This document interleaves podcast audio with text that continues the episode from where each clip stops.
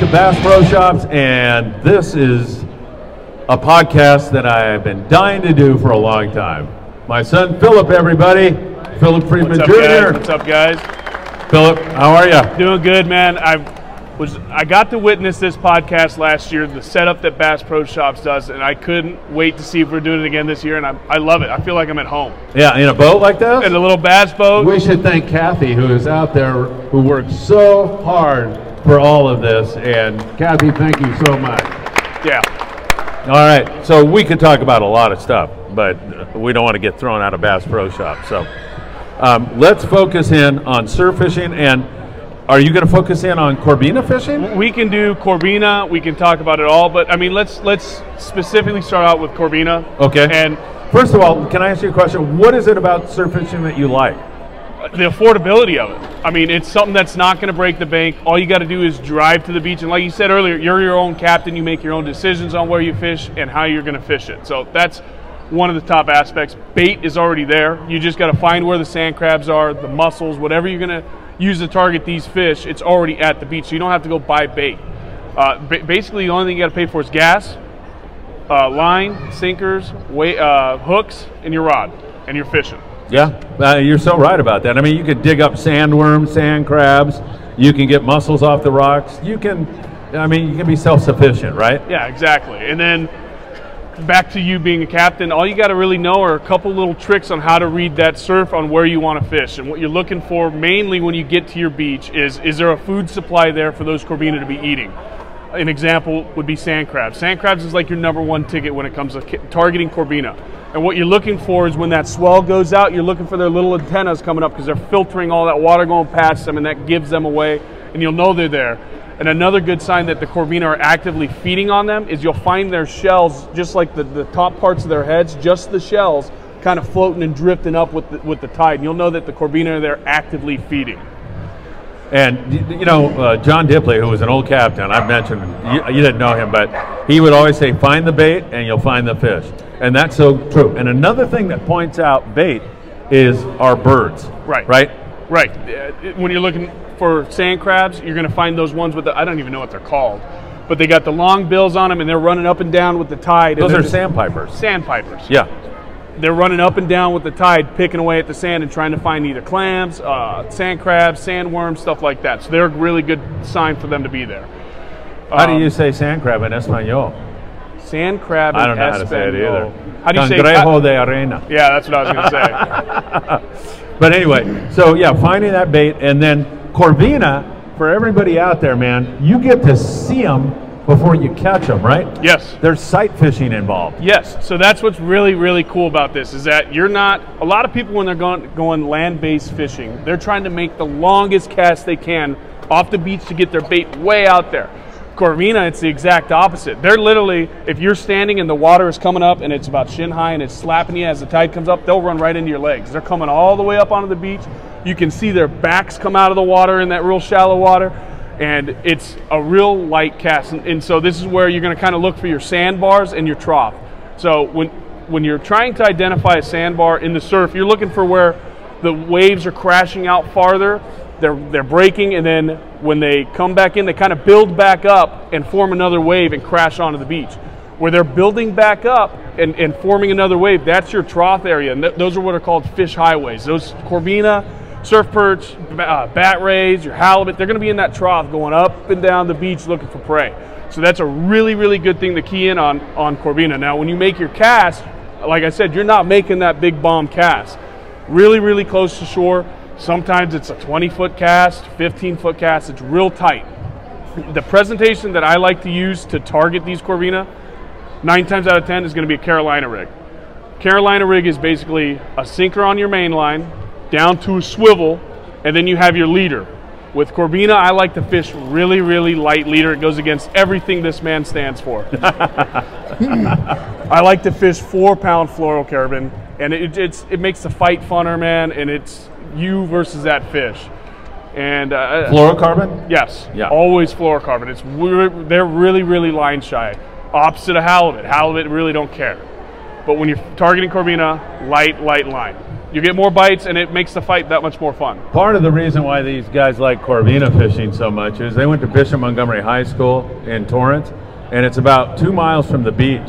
So I'd get them up at 5:30 in the morning and go, "Hey guys, let's freaking go catch some Corvina before I drop you off at school." It was a battle getting them away from the Corvina to go to school, but we do that so many mornings down there in Redondo, right? Oh yeah, it, it was always fun. And if we didn't catch a Corvina, because we call it Corvina and eggs, we'd have Corvina and eggs for breakfast. We didn't catch that, we were at Captain Kidd's having fried squid for breakfast. Yeah, exactly. I love the way you talk about the fish highway. Yeah. That paints such a great picture because those fish are not randomly No. swimming around, right? They're in those highways. Exactly, because it, it, it's a lot more dangerous for them to get up on that sandbar. They're going to get sighted by maybe a, a bird of prey, something like that. So they stay in those troughs and travel, and it makes it a lot easier for them. And that's naturally where your bait's going to kind of conjugate. It doesn't get pushed up onto these uh, big sand flats. It gets pushed into these troughs and, and swirled around. So they'll sit there and wait sometimes and just wait for the bait to come to them. But the big part about surf fishing is not staying in one spot. You got to cover ground. You're walking up and down the beach trying to find and pinpoint where these fish are sitting.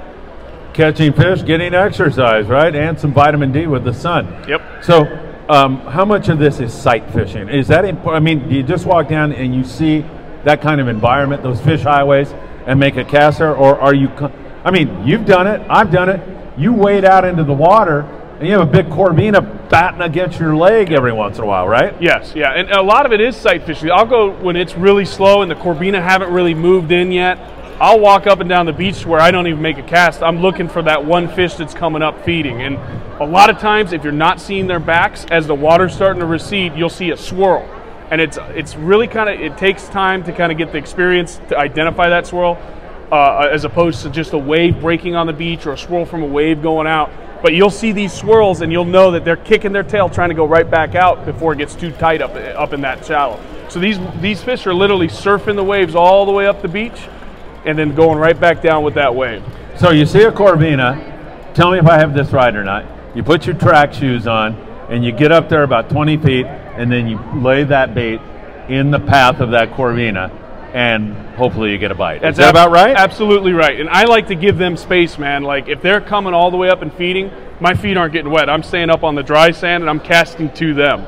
Um, if I see a fish come up down the beach, I will put, put my track shoes on and, and run to that fish and get them. I mean, we used to go down there with the Hawaiian sling. oh we my god, I remember that.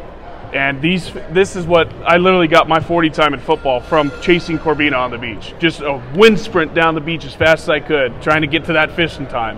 This guy, I, I'll never forget it. This is the honest to God truth. He took a, a, a spear. What was it? A It Hawaiian was a sling? Hawaiian sling. and it was like Christmas. So Yeah. you're not supposed to see any corvina, and he got it for Christmas. He freaking threw it like 40 yards, and I'm like, yeah, right.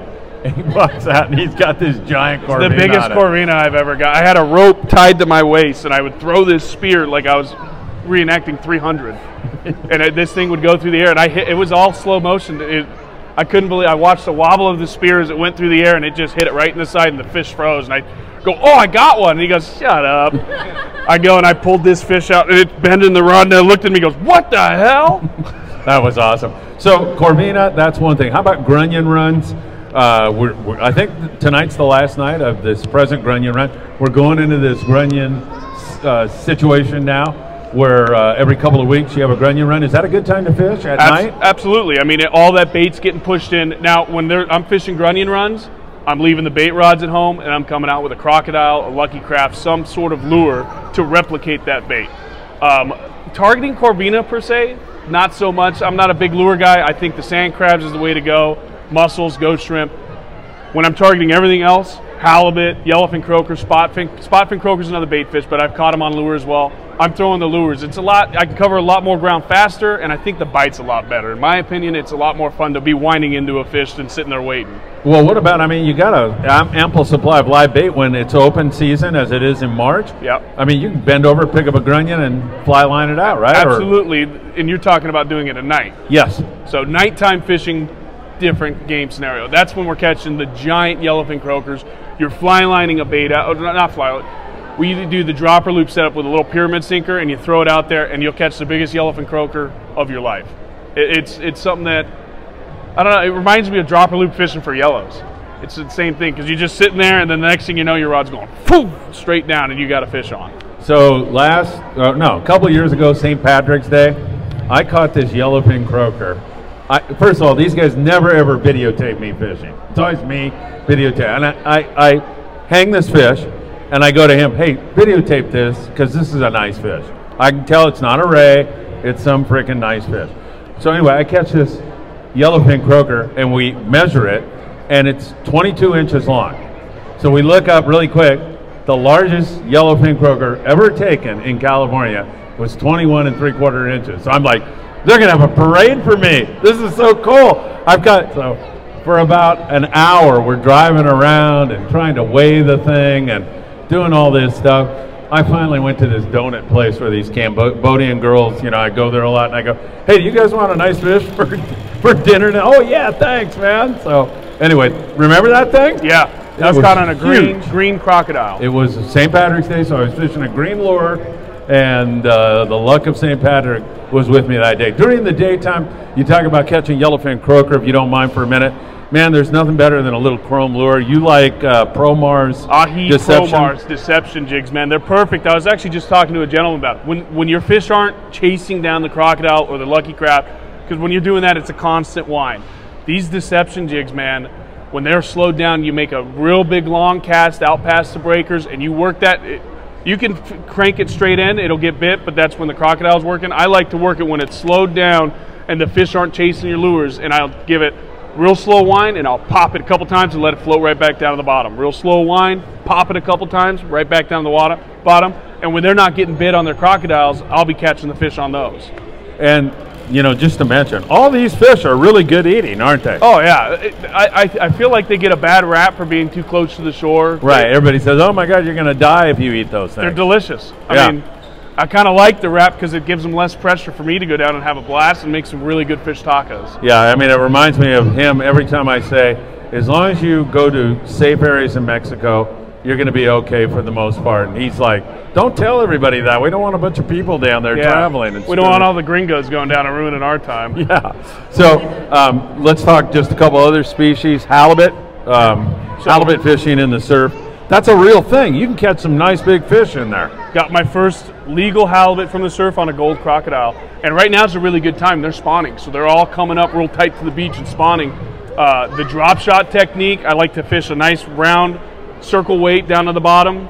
My, I'll, I'll tie, I like to throw the white fluke like a three inch and I'll throw that as far as I can and I just drag it just like a drop shot. If you're a freshwater bass fisherman and you drop shot fish for bass, it's the same technique.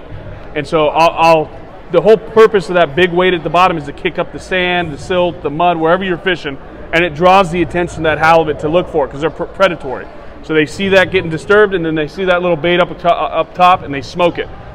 About this time two years ago, down at the jetty and surfside, we had like ten halibut in one in one small area. They're sitting right by the rocks. We're you just, and Patrick. Yeah, just drop shotting all the way down. No legals, but it was still a blast. Yeah, for sure, no question about it. That's a fun thing. And spot fin croaker do not like to bite lures, but man, they get big and they love to bite on a sand crab or a piece of mussel. Um, I know there's some Vietnamese fishermen. Those guys are really on it. There's a guy named Peter that I talk to all the time, and I go, what what is with you guys, man? What are you doing? And they're digging in the surf and using the sandworms, which are endemic to the environment. So those fish are used to feeding on them, and it works really, really well. Right. And if you don't want to do all that work for a sandworm, go buy some bloodworms. They work just as good. I mean, we the the, the whole reason I started throwing the sand or the bloodworm out there is because I saw them digging up sandworms, and we went down there and had three nice big spot fin in in probably half hour, 45 minutes. Yeah, it was a remarkable bite, no question about it. Any other fish like barred perch? I mean, when we go to Mexico and fish, those things are so much fun, right? But they bite here in they on bite, this side of the border they, also. They do bite on this side. My buddy's up north fishing them out of uh, Santa Barbara, Carolina rig with a little grub, and it's just a real slow drag across the sand, and they'll just pop it. Why so don't you tell fun. everybody a little bit about our trip down to San Quintin, which is 140 miles below the border? You love that surf fishing bite, don't yes. you? whenever we go down to Rosarita Beach and we bring our surf rods, I can. It's hard for me to get Patrick and my dad away from Rosarita. They love that little town, and I tell them every time we go down, we need to go to San Quintin. We need to go to San Quintin. That's where the fish are at. And lo and behold, one day I finally get these guys. We go down there, and it was just lights out fishing, barred, big barred perch, and uh, yellowfin croaker. And then the funniest part is, Patrick, there's these little blue crabs that are in the sand, and they look like they're just ready to stick you, man. And we're walking through the water barefoot, and you just see their shadows with their their claws are up, ready to go. Patrick walked up behind me with his lure in his hand, and he took his rod tip and jammed me in the foot as I'm walking out. And I jumped and go to run, but I got his line caught around my ankle, and I drove that Ahi Promar hook, buried it in his hand. And we ended up shooting a promo for Ahi Promar on how sharp those hooks actually Yeah, were. right. Right. I was like, seriously, we got to go find a medic in Mexico now for you two. Uh, we ripped it out. It was yeah, he ripped it out. That was lovely. All right. Anything else you want to say about surf fishing? I mean, it's affordable. It's easy. Grunion are running now. I love surf fishing just about more than anything. Well, and, and the cool thing is, you do have a shot at some fish that you you would normally go out on a sport boat to target. White sea bass are in the. May- Maybe not legal ones, but we, Once you- in a while. Once in a while, you get a legal one. There's also striped bass. Yeah. It's one fish I have not caught from the surf. My buddy just caught one about a month ago out of uh, El, off El Segundo, a nice striped bass. And I've always wanted to catch a, a a saltwater striper and a freshwater, and then compare the meat, see which one tastes better. Right. Right. Um, You know, one other thing, and a lot of people will say, "Oh, that sounds lame," but I mean, where else can you go and deal with a fish for about an hour in a really crazy battle when you hook bat rays in the surf? They get to be over 200 pounds, and man, yeah, Joe's laughing. You can be tied. I literally, I can remember going down there and go, "I got a half hour." I can fish, and then I got to get back to work. Go down there, and I and I go, oh man, I'm screwed here for an hour at least. And that you're on this fish, and you literally, I, I think you walk a mile following these things. It's pretty amazing, right? Yeah, it is. And the, the other thing I heard about them that I haven't tried, maybe you guys have heard this too, is if you take a cookie cutter and you cut the wings out, it's supposed to taste like scallops. Is I don't know if that's a true thing. Joe, Joe says it's true. I I've don't heard know. it, but I've never. Let's do it one of these days. Uh, let me know how it is. Well, all right, Philip. Anything? Oh, wait a minute. Uh, Bass Bros. Talk about your your social media stuff and the YouTube channel you guys Yeah, have. definitely. I mean, Patrick got married this year. I got married or last year, so we kind of took a step back from our Bass Bros. It's YouTube, podcasting, and it's mainly freshwater, but we do a lot of saltwater stuff as well. There's some cool surf fishing videos on there. We have some really good Amigo trip, yo-yo and yellows on 100 pound on a tuna rod. Stay here. I, want, I need a secretary to hand them out. Um, Oh, we're gonna hand stuff out. Maybe. di- uh, how are we gonna do that? I don't know. But we're definitely going to start picking that back up this year. Where he just got a nice house at Canyon Lake. We took our little brother out there fishing two weeks ago, and I got a five pounder. I'm like, king of the trip, baby. I got the five pounder. My little brother flipped into three three foot of water, caught a nine pound bass. Just coming up, ready to bed. We pulled her out of the water, tails all bloody. We're like, oh, it's about to go down here, man. And Um, now, for the moment that you've all waited for, I know you're not here to listen to me, blah, blah, blah. We've got some free stuff to hand out. And how we're going to do it, I don't know, but I hope it is edged toward kids. How do you want to do it? It's up to you. What size are the shirts? All right, well, look, why don't you start with the kid? Uh, How many kids are out there? Do you have enough stuff to give every kid something? Medium. Medium Perfect. shirts. One medium. One medium, One small. one small. All right, let's move this along instead I of see going a- through every a shirt small and right talking here. about. There you go. medium. Start throw it. throw What do you got here? That's. XL. Oh, he stole it from Michael Here, buddy. Limon. Here you go. Yeah, guys. So if you guys get a chance, come check out Bass Bros. We're gonna start that back up. We're gonna start doing a, a bunch of crazy things. One of the cool things with Patrick living on the water there is we have uh, developed a new fishing style, and that is we go out and we do whoever catches the biggest bass wins. Whoever catches the most fish after that wins, and then the loser has to do what we call a catfish rodeo. Catfish rodeo is right off the back of his dock. You got to get in the water on a pool noodle, and you got a little baby rod, and you're sitting there fighting a catfish, and you got to land it, unhook it, and release it in your lap in the water. How do you like that, Joe? That sounds pretty good, actually. Yes. Yeah. I have to come out and videotape that myself. It's a lot of fun. Philip, always good to see you. Are you going to throw some more Here. out there or what? You want to save them? Uh, I don't care. I- away. is there anybody else out there that